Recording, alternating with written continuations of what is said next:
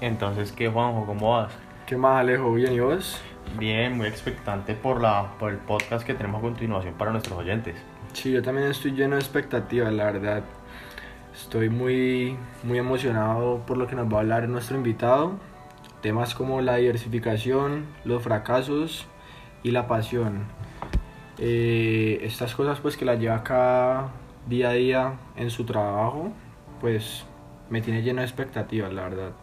Sí, el tema de los fracasos, de sus éxitos, de no meter todos los huevos en la misma canasta, me parece un tema muy importante que, que llevaremos a cabo y ojalá pues se puedan dar en este podcast. Sí, pues la verdad nuestro invitado me parece muy astuto por lo que decís de trabajar en dos sectores totalmente diferentes que no estén ligados. Bueno, ya pues continuemos con, con lo importante. Bueno, el día de hoy estamos con Jorge Restrepo, un exitoso empresario vallecaucano del sector agropecuario e inmobiliario. Bueno, pues, sin más preámbulos, ¿cómo va Jorge? Bien, bien, muy bien, gracias. Bien. Bueno, eh, bueno, contanos un poco sobre vos, tu, tu nombre, qué haces, qué, qué, qué, es de tu vida. Dale, gracias. Dale. Ay, mira, nosotros, no, yo, mi nombre es Jorge Humberto Restrepo Bustamante. A la edad de estudié, yo estudié en Cali, yo nací en Medellín, mi familia es de Medellín, a la edad de los 14 años me fui a estudiar Inglaterra, estuve haciendo allá el college, el bachillerato y college, cuando ya se dio el momento para aplicar a una universidad de agricultura, me mandaron un año para Colombia a hacer una práctica. En ese año de práctica me exigían ciertos parámetros eh, solicité pues, el permiso a la familia para hacerlo, mi papá. Me vine a hacer la práctica y allí eh, mi papá me, me, dejó trabajando en la empresa y no me dejó volver. Te dejó acá en Colombia y, y perdiste. Y perdí, entonces no, no, no volví a, no, no regresé más a Inglaterra, terminé, terminé siendo asistente de, de, de vicepresidencia, luego de gerencia y a los creo que 18, 19 años estaba ya siendo yo el, digamos, el gerente encargado de, la, de, las empresas familiares. Digamos que eso fue una carrera importante para aprender mucho en, en la práctica. Eh, y todo en el sector agropecuario, eh, ganadería y agricultura. Ok, bueno. Y, y, y bueno, ¿cuál era la empresa en ese momento? Y, y eso creo que va hasta el presente. Sí, sí. Eh, era una, digamos, era un grupo familiar donde teníamos temas de ganadería que hoy en día lo tienen mis hermanos. Una empresa de, de engorde, levante, eh, de levante y engorde de, gana, de, ganado. Eh, también se tenía un tema de construcción, una empresa de construcción, de construcción de vías, etcétera. Y eh, Listo, Jorge, me estabas contando entonces sobre que tus hermanos tenían uh -huh. el, el, la empresa del ganado. Tenemos, sí, hoy en día eh, mis hermanos manejan la, la, la, ganadería, nosotros tenemos, seguimos con el tema también inmobiliario, que era otra parte del sector que se manejaba, eh, compra-venta de, de, bienes inmuebles y alquiler, y etcétera. Entonces ya allí eh, muere mi padre a los 21 años y me toca a mí ya seguir con los negocios familiares eh, nos partimos entre los dos grupos familiares, las dos familias, y ya eh, se inicia todo el proceso de, de, trabajo. Yo a los 17 años, antes de, después de trabajar con él, me, me retiré un año, eh, monté una empresa de transporte de carga y, de, y, de, y, tra, y traía carga de importación de mercancía de, de Estados Unidos. Esa empresa la tuve más o menos un año con ella pues me fue súper bien, pero también me robaron, bueno, aprendí muchísimo sí, dentro claro. de los golpes que le dan a uno. Eh, pero se aprendió mucho, se aprendió mucho y ahí ya empezamos a, ya solos, eh, de la mano de mis hermanos, yo a trabajar en el grupo de nosotros con el tema de la ganadería, con el tema de la, de la agricultura, cultivos de, de arroz, de sorgo, eh, cultivos de, de maíz y caña de azúcar. Okay. También con un tema que siempre venía de tradición, como un hobby que se manejaba, que era el tema de la cría de caballos, de, de caballos criollos colombianos, de caballos de paso. Ok, bueno, entonces metámonos como en ese tema. O sea, sé que sos un aficionado, apasionado de los caballos, sí. como solo. Contanos de, de dónde surgió qué, o a qué vino eso. También en la, en la época que empecé con el tema de, del aprendizaje en las empresas familiares, eh, mi padre tenía un criadero muy grande, el cual cuando él falleció pues se vendió totalmente Y yo inicié con unos caballitos pocos porque digamos es un tema que uno maneja una pasión que se llama en la sangre. Y uno poco a poco va ahí, eh, algo que me gustaba mucho. Eh, y luego fui incursionando en el tema gremial. Eh, a la edad de los 30 años, 28, 30 años me metí en, el, en la asociación de, de aquí del Valle. empecé a ser miembro de junta, luego vicepresidente, luego presidente durante unos años en esa época, hace, te hablo hace 17, 18 años. Y, y, y fue creciendo la, la, la, pasión a través de un amigo me, me, me, apoyó, de un creador importante aquí del Valle, Santa Gertrudis, me apoyó muchísimo y me enseñó a no salirme de la línea de lo que me gustaba y lo que tenía en la sangre por encima de que de pronto las cifras no, no daban para tener un criadero. Okay. Entonces, me, digamos, me incentivó la pasión y, y contamos con mucha suerte pues de, todas maneras la suerte puede ser como el producto de la dedicación, el trabajo y, muchas otras cosas, pero digamos sí hubo suerte y, nos fue bien con varios animales y seguíamos en la pasión y luego seguimos trabajando por el gremio ya a nivel de, nuevamente retomamos el tema hace como tres o cuatro años en, en, las de Occidente como presidente durante dos periodos más, durante tres años, perdón, y al mismo tiempo nos dieron la presidencia de la Federación Nacional de, de, Caballistas de Colombia y como parezca un poco loco también me dieron la, la, la presidencia de la Federación Internacional Confepaso en la cual estuve un año como presidente. Ok, bueno, entonces explícanos un poco cuál, qué, qué, qué, es cada una, qué es Antioxidente, uh -huh. como, qué es Confepaso y... A ver, Antioxidente es la que, digamos, en el Valle del Cauca, el suroccidente colombiano, mmm, es la que rige todo el tema de, de las ferias equinas, el, los registros de los caballos eh, y los avales a los eventos. Como Antioxidente hay 24 en el país que conforman FEDEQUINAS, que es la Federación Nacional. Y en 11 países diferentes existen agremiaciones de caballos de paso y conforman la agremiación internacional que se llama Confepaso. Digamos que todas son eh, dentro de la misma estructura. Eh, de Occidente a nivel nacional y, la, y a nivel internacional es de las más destacadas. Una, una asociación, si no es la más, está entre el top 3 de las importantes a nivel mundial, lo cual, eh, pues, digamos, también fue un aprendizaje muy grande a nivel gremial como una carrera, como una, una universidad para mí, el, el estar allí para, para aprender de, de, de, administración, de manejo, etcétera, etcétera. Eso fue una escuela importantísima.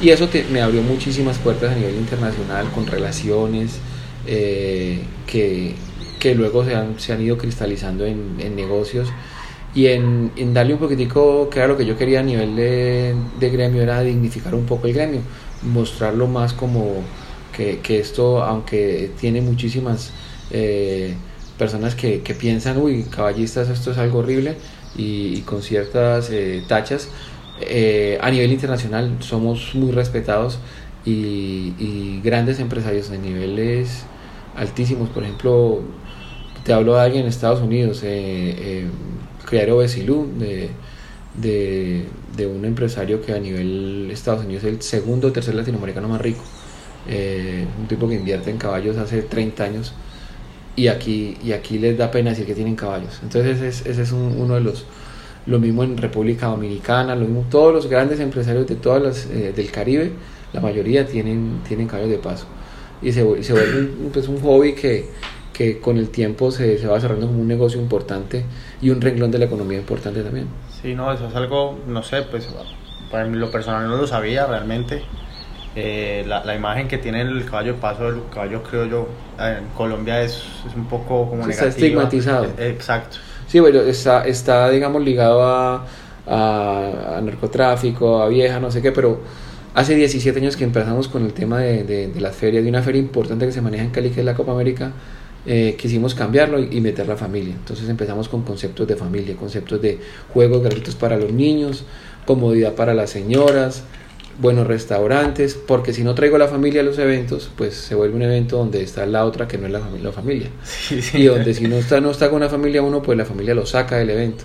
Entonces nos convencimos de eso y afortunadamente las juntas directivas subsiguientes y los presidentes siguieron con la misma política y hoy en día pues estamos en, ante la, el mejor evento del país en ese sentido y, el, y no solamente como evento como tal, sino como un desarrollador de, de afición que eso es, eso es lo que más nos importa, como generar afición y, y hacer el, el trabajo que realmente tienen que hacer las asociaciones, que es el fomento.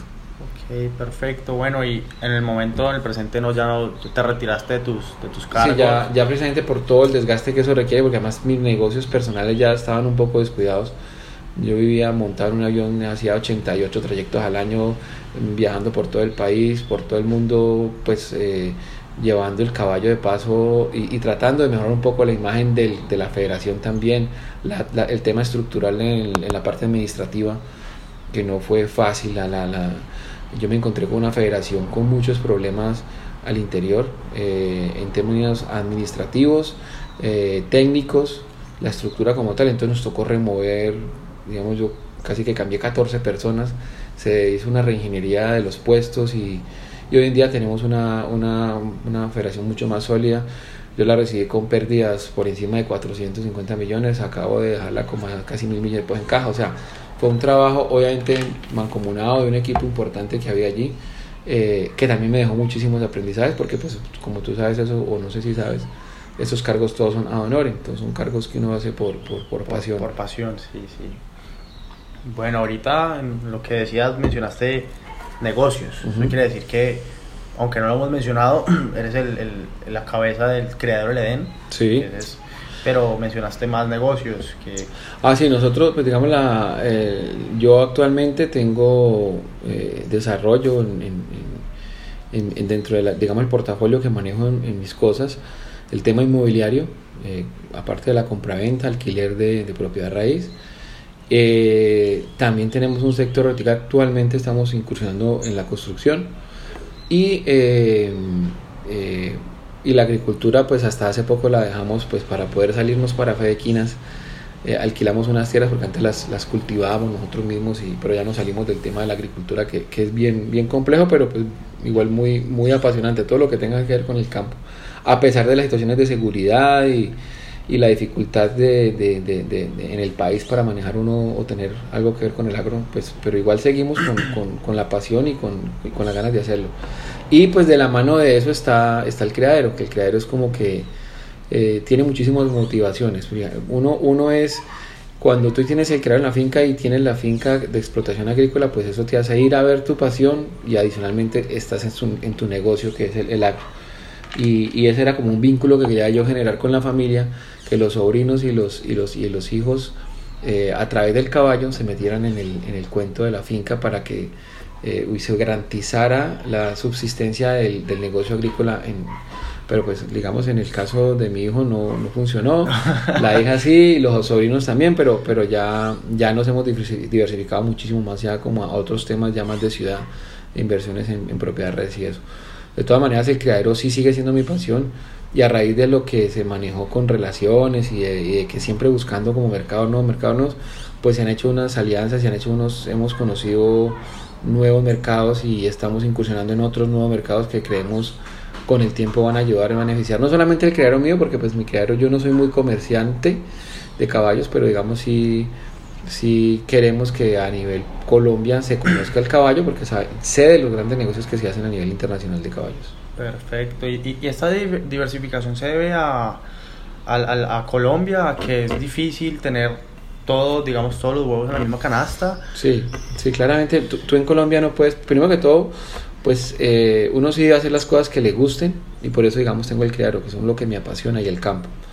Pero no solamente debe pensar uno con el gusto, sino también qué otro tipo de, de, negocios pueden haber. Entonces, si tengo algo en el sector agrícola, pues hagamos algo en el inmobiliario porque el uno y el otro pronto no, no, no están en el mismo, como en el mismo sector, si se cae uno que no se caiga el otro. Digamos en el tema financiero y eso no me meto mucho eh, porque soy de los de la vieja escuela donde me gusta, yo lo que veo, eso me gusta, eso creo, yo lo que no veo para mí no existe y los papeles no me gustan. Pero eso ya es como más, más por, por, por, por enseñanza y eso. Entonces sí es indispensable que uno tenga un portafolio y una diversificación, que si inclusive si dentro del mismo sector, si yo tengo eh, algo de inversión en, en, en, propiedad raíz y tengo, por decirte algo, un portafolio de 5 o 6, eh, digamos, eh, propiedades para alquilar, sí. Pues que sean en diferentes sectores, si es en un centro comercial, otros en una casa, pero tratar que si, si, si, si no casarme con un solo subsector del mismo para no generar eh, que si se daña el centro comercial o se daña el tema de seguridad en la calle, pues se me caigan los alquileres de todos. Se cae uno, pero no todos. Y lo mismo los negocios para vender, en donde inviertes si es un lote, si es una casa, un apartamento, pues que no sea lo mismo siempre para que no se vuelva algo que se cayó la construcción, se cayó la vivienda, entonces me, quedé. me, quedé sin nada que hacer, o se me dañó todo, todo el, o sea, me quedé sentado. Y ahí es donde pasan los problemas. Todo, todo esto, digamos, lo has aprendido por, por tu experiencia, porque has tenido problemas antes con, pues ya mencionabas, por ejemplo, el de la empresa transportadora, pero has tenido de pronto más empresas que funcionaron o, o no funcionaron desde un comienzo. Sí, uno, uno yo creo que aprende de los errores y de los fracasos y de, los de uno y, y, y si tiene un, un poquitico de, de, de, suerte, pues no solamente de los de uno y los demás, sino que es muy difícil aprender de los demás, es muy difícil, casi nadie lo hace. Y, y ahí donde están los verdaderos sabios, no, no aprender de los errores de los demás. Yo he visto cosas, por ejemplo, lo que pasó mucho en el Valle del Cauca, donde las familias tradicionales tenían tierras muy grandes y vivían todos de la finca de caña del, abuelo, del bisabuelo y hoy del tatarabuelo ya no les alcanza porque es la misma tierra, la tierra no la, no la extienden, pero la familia sí. Entonces si esa familia no se desertifica, seguramente van a quedar eh, donde ya los nietos no les va a alcanzar y se, y se comen las, entonces ahí entran a venderlas. Exacto, sí, eso pasa mucho, pues hay estudios que dicen que en Colombia eh, las, las, digamos, el negocio familiar solo subsiste hasta la segunda generación ya la tercera generación se puede ver como con lo que pasó en la 14. Llegó la tercera generación, o la segunda en este caso, y unos cogieron por un lado, otros por el otro, y pasó por un momento difícil. Sí, además que cuando tienes dos cabezas o tres cabezas, pues, eh, que es en el caso mío, yo, yo trabajo con mi hermana, eh, pues es muy fácil, pero cuando ya son los, los seis sobrinos, para que se pongan de acuerdo ellos es diferente. y entonces también la historia y la tradición y la y el conocimiento de tu hermano pues te dice, sí, bueno, yo me entiendo, me ha ido bien, pero cuando ya entran sobrinos a trabajar, eso se puede prestar para, si no hay unas políticas claras y definidas de, de la empresa, eh, pues puede haber un sobrino con iniciativa o un hijo con iniciativa y, y puede ser el acabose de la, de la empresa familiar. Entonces hay, hay, que tener mucho cuidado con las políticas al interior de empresas familiares. Y claramente lo que me dices ahora, siempre con una eh, diversidad de productos de portafolio porque eso te va a garantizar por lo menos que no te vaya a atacar tan duro eh, cuando hay crisis, que siempre las hay porque las crisis son cíclicas, cada cinco años empiezan, hay, hay problemas en, en, cualquier sector. Ok, ahorita que hablas de la familia, sé, sé, que tienes un sobrino que ya arrancó, digámoslo así, su, su propio criadero, ya pues, está muy Dos tengo ya. Dos. ¿Dos? ¿Tienes, Juanjo y, y, y, Felipe. Felipe. La, la, a ver, con ellos es y el ejercicio también lo hicieron más, casi que conmigo igual. O sea, uno, uno arranca y, y de pronto arranca con, venga, tome le regalo este caballo, venga, le, le, regalo esta barriga y arranque con esa. Porque hay que sembrar. Entonces uno siembra en ellos. Y ya la pasión que ese hombre tiene, por ejemplo, por el creador es muy importante. Y, y, la claridad y se dejan guiar. Y entonces eh, yo creo que sería, sería un fracaso para mí, por muy bueno que sea el producto y la parte económica, sería un fracaso para mí que ninguno de mis familia tenga un criadero o que no le gusten los caballos. O sea, eso hay que sembrárselo. Si yo estoy en ese sector, no solamente a mi familia, sino a mis amigos, tengo que sembrarles y darles a conocer esto, porque eso va a generar lo mismo, más pasión. Sí, más pasión y, que, subsista a través de generaciones la, la Claro, porque es que esto es un tema que, que como, como decíamos ahora, está un poquito encriptado aquí, aquí guardadito solo para los que nos gusta. Y, no es, y para muchos es, eh, no me meto en eso, no me meto en eso, pero cuando tú invitas a alguien que no es del sector a conocerlo, a un evento bueno, a que se monte en un caballo, pues despierta algo que la gente no entiende el por qué, que yo lo tengo claro y es que es un tema de tradición, un tema que tenemos en la sangre desde la época de la conquista, que eso está en, nuestros, en nuestro ADN, y se despierta ese ADN y ahí para allá pues hay que empezar a decirles cojan la suave.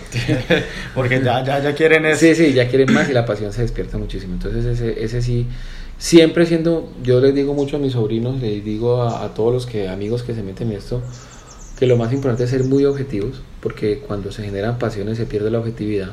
Si tú no eres objetivo con lo que tienes y dónde estás y, y para dónde quieres llegar, pues entonces eso te va a generar problemas porque vas a, se vuelve un coleccionista.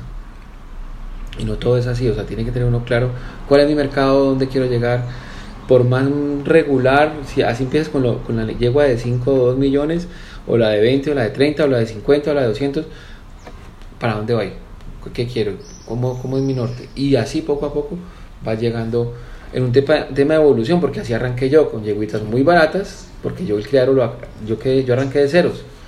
De hecho, cambié el nombre del, criadero todo, porque yo dije, yo no puedo ir con el mismo nombre del criadero de mi padre, porque es un criadero muy importante y yo, y yo tengo que hacer mi propio nombre.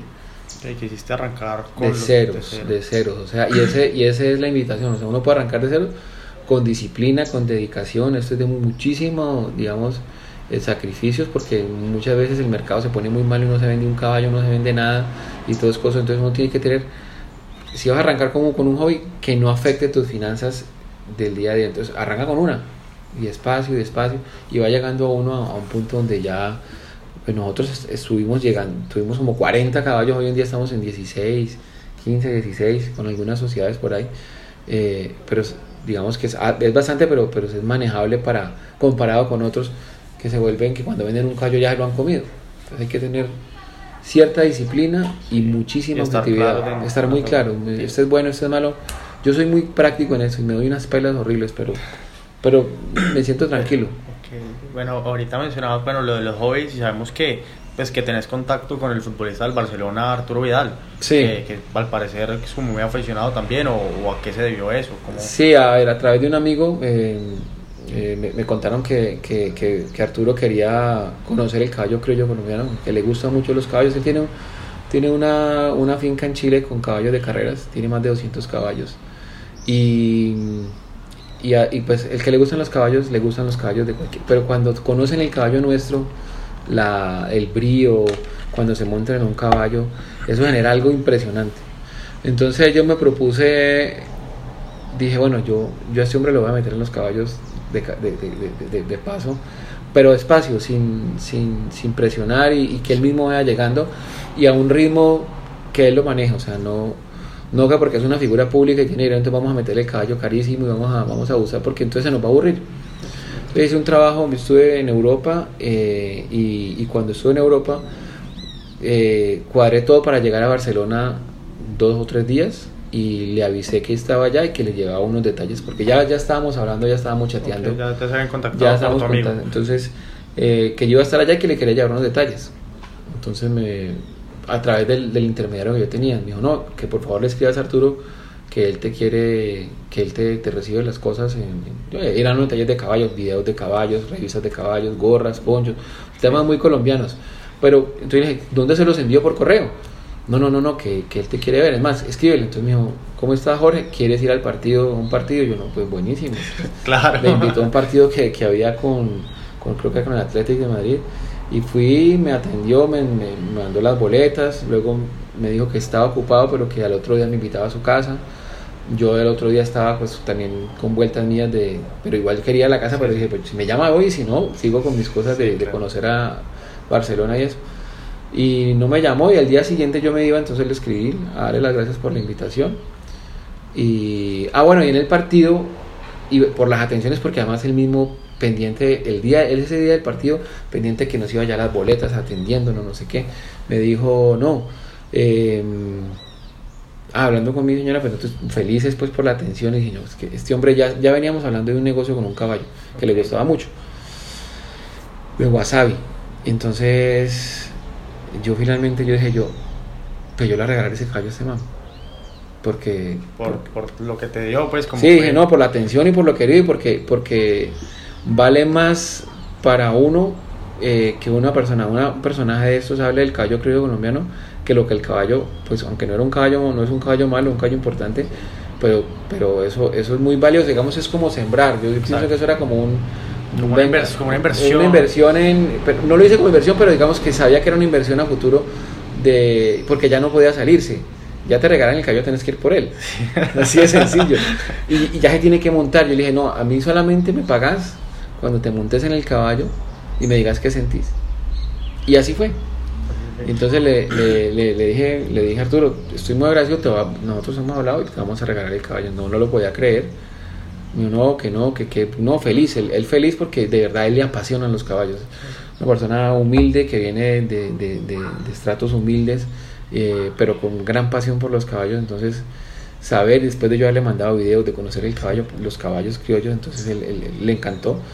Eh, y en una de esas eh, vino a Colombia y me llamó el día que vino. Me dijo, Jorge, estoy aquí, quiero ver caballos. Y le dije, ya, porque pues no avisó ni nada, fue como sorpresa. Entonces le, dije, ya, ¿de dónde te las mando? Y me dijo, no, pues es que no sé. Y dije, no, pues caminen para mi finca. No, es que somos muchos, somos como 20, más la seguridad que son 10. Le dije, bienvenidos, caminen para la finca y hacemos un sancochito y les damos marranitas y comen, y comen lulada y toman lulada y bueno, todo el tema criollo colombiano. Y, y, así fue, él fue con su familia relajado, fue a la finca, se montó en las modalidades que tenemos en, en Colombia de caballos son el trote y el galope, la trocha y el galope, la trocha y el paso fino. Entonces le, le monté, se montó en uno de cada uno de esos ejemplares, le gustó mucho la trocha, le fascinó su caballo fino decía que era un Rolls Royce, la suavidad, claro, porque el caballo de, que normalmente ellos montan son muy, muy recios, son caballos muy suaves. Y se enamoró de una yegua que yo tenía, con él tenía un plan de, de, que metíamos a Chile primero núcleos de cada modalidad, entonces llévese tres finos, dos yeguas preñadas y el caballo, después se lleva tres trochadores, un potro y dos yeguas trochadoras. Y así váyase llevando y va haciendo un núcleo y, poco a poco va haciendo va, qué es lo que yo quería. Y luego él mismo, como tiene sus relaciones allá, pues vendía sus caballos colombianos allá. Pero le gustó tanto que dijo, no, yo quiero esta máquina para mí, esto, es, esto tiene la fuerza que yo tengo, esto es lo que yo quiero. Entonces me encantó ver esa pasión y, y, y precisamente yo creo que en un mes ya se están despachando los caballos para, para Chile. Ya, ya le está eh, pues feliz, logramos, le, le, vendí del criadero un animal, a otro se lo consiguió otro amigo y el caballo que le regalé se lleva esos tres primeros. Entonces ahí le vamos a mandar pues los frenos, todo el tema y eh, también pues a eso hay que hacer un acompañamiento. La idea es ir a Chile, enseñarle a su gente, que traigan gente, y enseñarles a ellos acá. O sea, eso no es simplemente tome un callo venda, no vengamos a hacer un acompañamiento para allá y para acá. E invertir en eso, invertir en, en que se sienta bien atendido y que si tiene cualquier duda, pues estaremos allí para aclararse. Todo eso es con, por, por medio de tu pasión que querés que siga, ¿no? claro, no, claro, no, no, no, yo quiero que esto no pare ahí. De hecho, con, con el, el, el, manager de él y el empresario de allá de Chile, que es un tío, hemos hablado de eso, de, de expandir las fronteras no solamente a él, pero ya él siendo una figura pública y la imagen que es, pues es una puerta de entrada para, para nuestra raza eh, allí en Argentina, porque ellos tienen muy buena relación con Argentina. Sí, sé, sé que, que bueno, él subió videos montando ah, el caballo Y, etiquetó a tu criadero. Claro, ¿no? él me etiqueta y me escribe y me responde y me contesta cada que le escribo y me contesta cada, cada, le da likes a todos los, a todo lo que ponga el caballo, o sea, él vive pendiente vive pendiente. De hecho, me, me, decía un sobrino, me decía Alejandro, me decía, tío, pero es que él sigue a 200 personas y uno de esos eres tú, y lo siguen 9 millones y medio. Pero porque, digamos, hicimos una buena afinidad como, como amistad, pero además de eso, porque es que le apasiona el tema. Entonces él está muy pendiente de qué está pasando con, con el criadero. Vale, listo. Bueno, entonces ahorita hablamos de un poco como el presente de, del tema de los caballos, de, cómo, de cómo funciona, de si está bien, va, va, va para arriba, qué, qué está pasando con él. Pues ahora tenemos varias cosas. El, los caballos, como te decía, se dividen en cuatro modalidades. Normalmente nosotros vemos los caballos en ferias. Las ferias duran de dos a tres días, dependiendo de la feria. Las ferias se catalogan entre ferias grado A, grado B y festivales.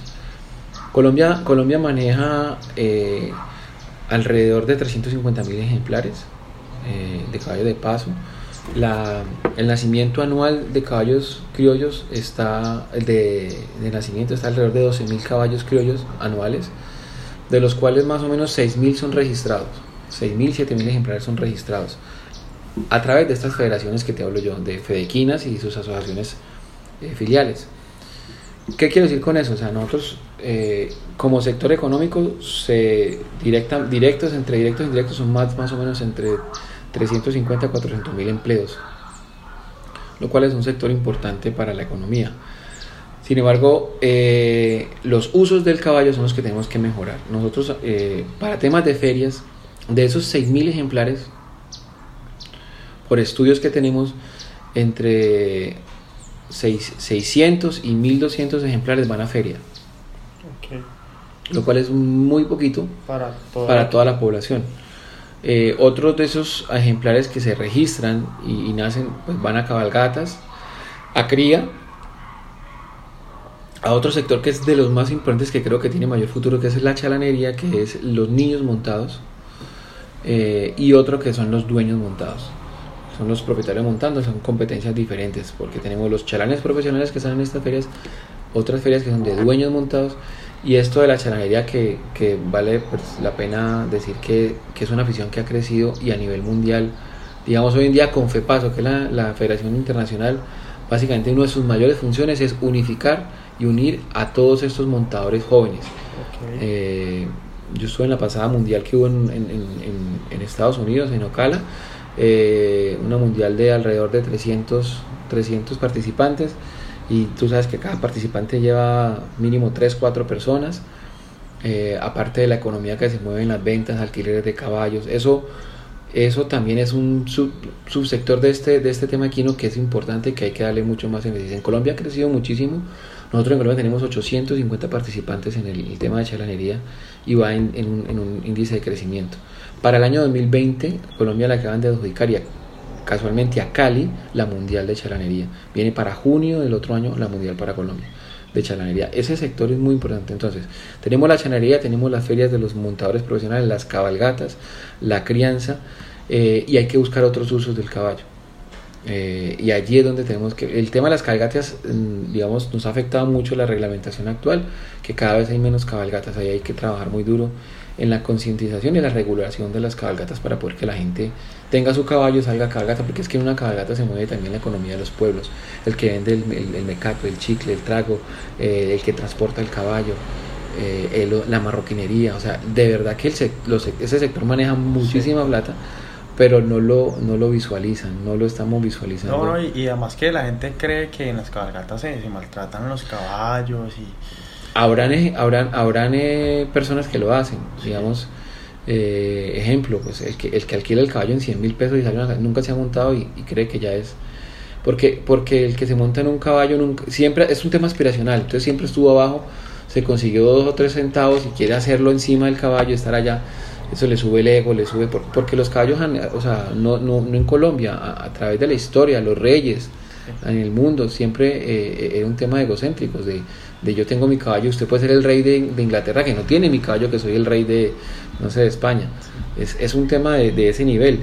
Y, y, eso pasa bajando por todos los niveles, es igual, o sea, yo tengo mi caballo y nadie me lo compra porque no lo vendo. Así sea, no es que yo que no, es que no lo vendo. Entonces ese, ese tema pues maneja mucho, muchas cosas, pero la economía allí sí hay que atacarla un poquito más y hay que entrar a, enseñar, a culturizar los, los mismos que montamos los caballos. Y como dices tú, nosotros los que realmente tenemos caballos somos los que menos maltratamos los caballos, los amamos. O sea, ¿cuánto vale mantener un caballo? Es que mantener un caballo vale plata, eh, puede ser entre los 150 a los 500 mil pesos mensuales, sin, sin, un, sin un montador, solamente mantenimiento de una pesebrera y eso pues, mueve también medicamentos concentrados, o sea, los herreros, ¿cuántos pares de herraduras se utilizan al mes, al año? Eso es una industria de más de 30 mil millones de pesos al año, o 40 mil pesos, pero nadie lo mira, o sea, nadie dice nada. Pero si no vamos por cada uno de los renglones que manejan nuestro caballo criollo, eso es inmenso.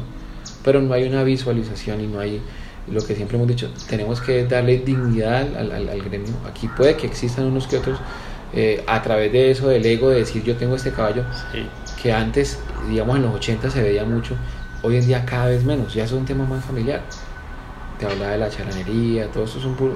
Mi hija tiene 8 años y es enferma por los caballos y hay válidas y hay competencias todo el año de temas de niños montando. Entonces, ahí hay que empezar a mostrar. Hay otro, otro uso muy importante que es la equinoterapia, el uso, el uso y la, la equinoterapia y la terapia, eh, el coaching con caballos que para empresarios y para empresas. Eso tiene muchísimo por hacerse y explotarse, pero además es lo que eso le aporta a la comunidad y a la sociedad, el coaching con caballos, porque he visto niños con, con enfermedades gravísimas que no pueden ni caminar y terminan trabajando muy bien, terminando, terminan muy bien, eh, digamos, mejorando su situación física, además la familia de esos niños que tienen discapacidad les mejora el entorno, entonces, pero son cosas que no nos muestran. A nosotros no lo vemos y no la vieja y el tipo y ay, ay, y el grito, pero, pero es que el caballo va mucho más allá. Es verdad. Y, y bueno, y el, y el presente de, del Edén, ¿cómo está? ¿Qué, planes tenés a futuro con eso? Sí, la, la, idea ahora, digamos, con el criadero, que ya estoy como más en, empoderado, pues porque a través de la federación no podía trabajar tanto en el criadero. La idea es eh, seguir seleccionando. Ya acabo de hacer una selección y una reducción, como te dije, a 15 y 6 animales, que eso ya es como la crema y la nata. Como todo criador, me sueño teniendo un reproductor. Estoy buscando el reproductor que, que ideal y estamos en eso. Hay unos prospectos importantes. Eh, seguir las líneas de las yeguas que me han dado a mí como la, como que me han producido y que, que, se han destacado. Y ya estamos, digamos, a nivel nacional revisando los, las líneas que están eh, marcando la pauta, eh, porque de pronto uno tiene líneas que dan mucha finura, en el caso de los caballos de paso fino, pero nos falta de pronto más velocidad. Entonces uno empieza a armar todo esto que uno quiere como caballo ideal eh, y, pues empieza a soñar, como es el eslogan del creador, se vale soñar. Yo soy un soñador, ¿por qué? Porque cuando yo me pongo un sueño, pues lo he conseguido. Alguna vez soñé con tener un primer puesto en un campeonato mundial con un caballo lo logré. Y eso era inimaginable, inimaginable para muchos, pero lo logré. Y desde ese momento dije, es que cuando uno sueña, los sueños se le vuelven realidad. Obviamente detrás de eso tiene que haber demasiado trabajo, disciplina, dedicación, constancia y objetividad. Y, si lo logras, pues ya sabes que lo probas y puedes seguir haciendo. Luego saco una, una yegua fuera de concurso como creador. Y eso es un premio inmenso que nadie, no, no todo el mundo lo tiene. Bueno, eh, qué pena interrumpirte, ¿qué, qué, qué es una yegua fuera de concurso? Ah, una yegua fuera de concurso, un caballo fuera de concurso es cuando tú tienes un, un ejemplar que cumple con 10, 12 campeonatos graduados, estas ferias importantes. El campeonato es que cuando todos los animales ganan en la feria, los primeros y segundos puestos van a un gran campeonato. Y ganarse eso es muy difícil, pero ganárselo 12 veces pues es más. Y aparte de eso en grado B ganarse 5 y en dueños montados otra, entonces eso hace que se, se arme el, digamos, el título de fuera de concurso y cumplir con requisitos en temas reproductivos, que ya tenga una cría nacida o registrada y que tenga eh, eh, la alzada suficiente y la edad suficiente, que son mayores de 78 meses. O sea, eso no es fácil y, digamos en la lista de fuera de concurso no son muchos. Entonces, lograr eso como creadores, digamos, es un sueño. ya, ya el, creador tiene, digamos, ese récord y tienes, uno tiene que ser muy responsable. Entonces, yo lo manejo, en, no lo manejo en volumen poquito, pero estamos construyendo, llega, tratando de buscar y lograr conseguir las reproductoras que, que la gente vaya y me las y de pronto las eh, busque embriones de ellas para uno comercializar. Vuelvo y te digo, no soy muy vendedor de caballos, porque afortunadamente las empresas me dan para poder decir, voy a aguantar este, voy a aguantar lo otro, aunque sí he vendido, y pues de hecho, el caso de Arturo Vidal, pues le vendo, también le vendo, también, pues no barato, como no el más caro, pero pues, es, es haciendo mercado. Entonces, allí, ¿qué quiero yo como, como creador? Ser autosostenible. Y para ser autosostenible, pues no solamente es vender el, monto suficiente de ejemplares o de dinero que me produzca lo que yo gasto al año, pero hoy en día es, aparte de, poder hacer eso, es decir, bueno, tengo un reproductor que me va a generar unos ingresos importantes. Como cada día hay más, más caballistas, pues cada día hay más demanda de, saltos, que son los, digamos, el semen del caballo para, para, cruzar con yeguas. Perfecto, veo, veo pues esa evidencia que, que, que el tema de medios también lo manejan pues muy bien, ¿no? El tema de Instagram, cada vez... Ah, sí, sí, es un tema que, que, que, hemos ido aprendiendo porque uno no creía lo que eso generaba y mi hijo estudia comunicación social y de alguna manera él me dijo, mira papá, por acá, mira esto, mira YouTube, mira... Entonces hemos ido empezando y no solamente, digamos que lo que él me, me enseñó, pues tiene 21 años, me lo, me lo dijo hace 3 años, 2 años, pues yo lo, lo, analicé, porque uno tiene que escuchar a todo el mundo, o sea, no solamente a los mayores y no tener a los menores, que todos nos aportamos. Y lo apliqué en la federación, hoy en día tuve las redes de la federación y ellos, otro cuento, antes no comunicábamos, ya están comunicando. Lo mismo en la asociación ya somos conscientes que hoy, hoy el que no tenga estos canales de comunicación no hace nada. Entonces yo a través de, los, de la red mía no solamente vendo, simplemente también eh, eh, no vendo callos, vendo pasión. Entonces vendo historia, vendo eh, formas de pensar, posiciones dentro del gremio. Entonces eso genera afición, genera pasión y pues ya uno va creciendo, pues no soy un, digamos, no tengo, no sé si llego a los 18 mil o 20 mil seguidores creo que tengo, naturales pues y, orgánicos, pero, pero igual eso dentro del mismo sector es muy bueno. y, y, yo no sabía, y, a veces pongo cosas y me llegan clientes y hace poco puse una potranca y ya me por favor, ¿cuánto vale la potranca? O sea, los medios digitales son importantísimos sabiéndolos llevar, o sea, lo que hay que ser disciplinado y, yo no suelto mis redes, yo las manejo yo mismo. Okay. Pero pues un tema de, de, pasión, porque yo digo, eh, yo transmito allí lo que yo soy como creador. Entonces, eh, eh, digamos que sí, sí, he visto eso y eso es, pues, es valioso y, y, se informa mucho. Además, que es que uno con el celular en la mano tiene todo allí. Antes yo tenía que ir a todos los creadores a conocer los caballos. Yo en día con un celular hundo un botón y ya veo todo lo que está saliendo nuevo. Entonces, eso, es una ventaja gigante que nosotros no teníamos en, en nuestra época, por decirlo así, como dicen los viejos. Bueno, Jorge, bueno, y, y, ya para concluir, ¿qué tienes para decirle como a la juventud colombiana y, y un mensaje como para el gremio o, del gremio para, para, la... Pues mira, de, de, para la juventud básicamente es que, que sigan su, su instinto, que hagan las cosas con pasión, que, que el mundo ideal para uno es hacer o trabajar dentro de lo que le gusta lo que le, le apasione. Eh, eso casi que ya tiene la mitad del éxito garantizado. Sin embargo, siempre seguir, como te dije ahora, eh, las cosas con objetividad. Eh, no desfallecer por más difícil que sean los momentos. O sea, dedicación, dedicación, dedicación. Eh, con, con, disciplina y con constancia se logra, y como digo yo en el criadero, y soñando en grande, pues consigues los, los objetivos.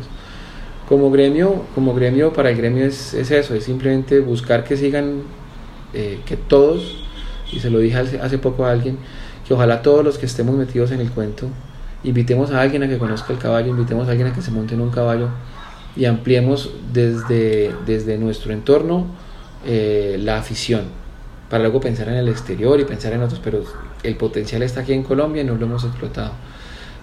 Y, y que detrás del caballo no hay bandidos, hay gente supremamente bien, hay gente con mucha pasión. Eh, que no podemos estigmatizar, así como no permitimos que estigmaticen, que lo estigmaticen a uno cuando llega a Estados Unidos y le dicen colombiano, ah, entonces es drogo. Así de injusto es cuando te dicen que tú eres un caballista y eres un narcotraficante. no, no es aceptable que eso se haga y menos nosotros como colombianos que hemos sufrido esa estigmatización en el exterior, que en el interior de, nuestro país nos lo hagan con un subsector, porque pues eh, la economía ha sido permeada por esta gente en todos los sectores construcción, eh, todo, todo. Pero cuando, pero cuando llega alguien a la 14 no le preguntan de dónde sacó la plata, y no que merque. Pero yo aquí, aquí yo tampoco lo hago, pero igual la mayoría o el 99.9% de la gente que yo conozco en esto, que vive la pasión como lo digo yo, es gente empresario, gente muy dedicada al tema.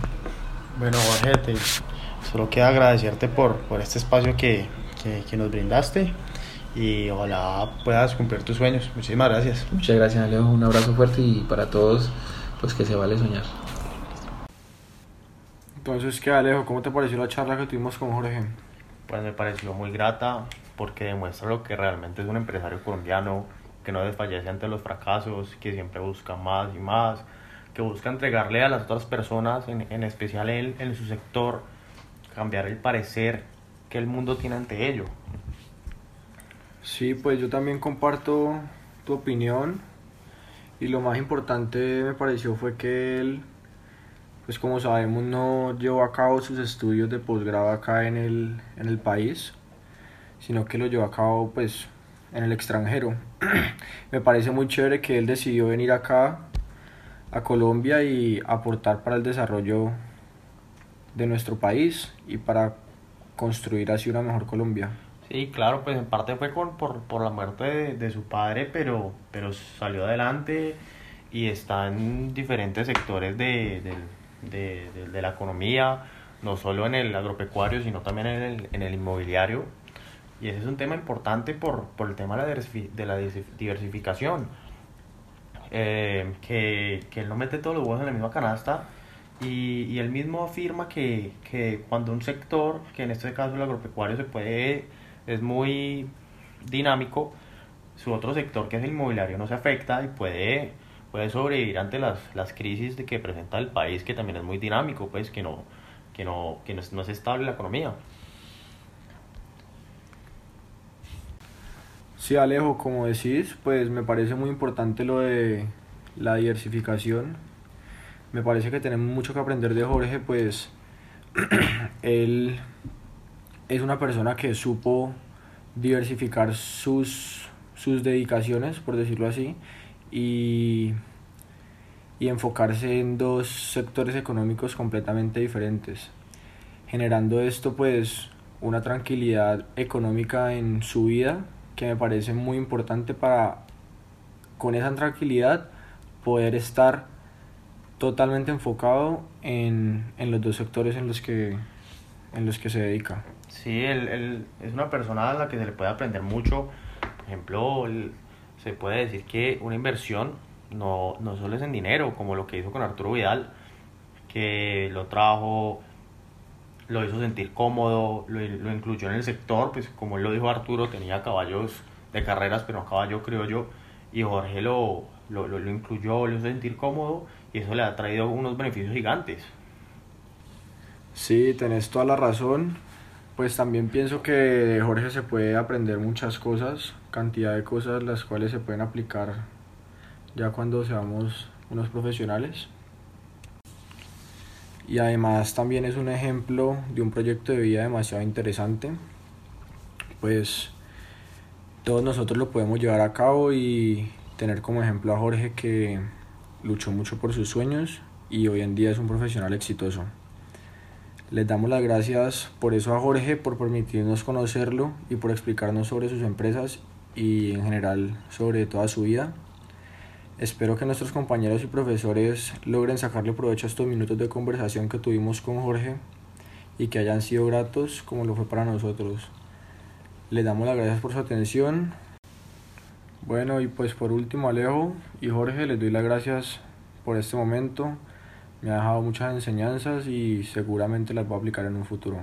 No, esto es para todos, para que todos tuvimos ejemplo de, de un empresario, de una persona como Jorge. Espero que a todas las personas que, que escuchen este podcast les haya gustado y de verdad tomen conciencia de, de que todos podemos ser exitosos en la vida, siguiendo nuestra pasión y teniendo un objetivo claro. Muchísimas gracias.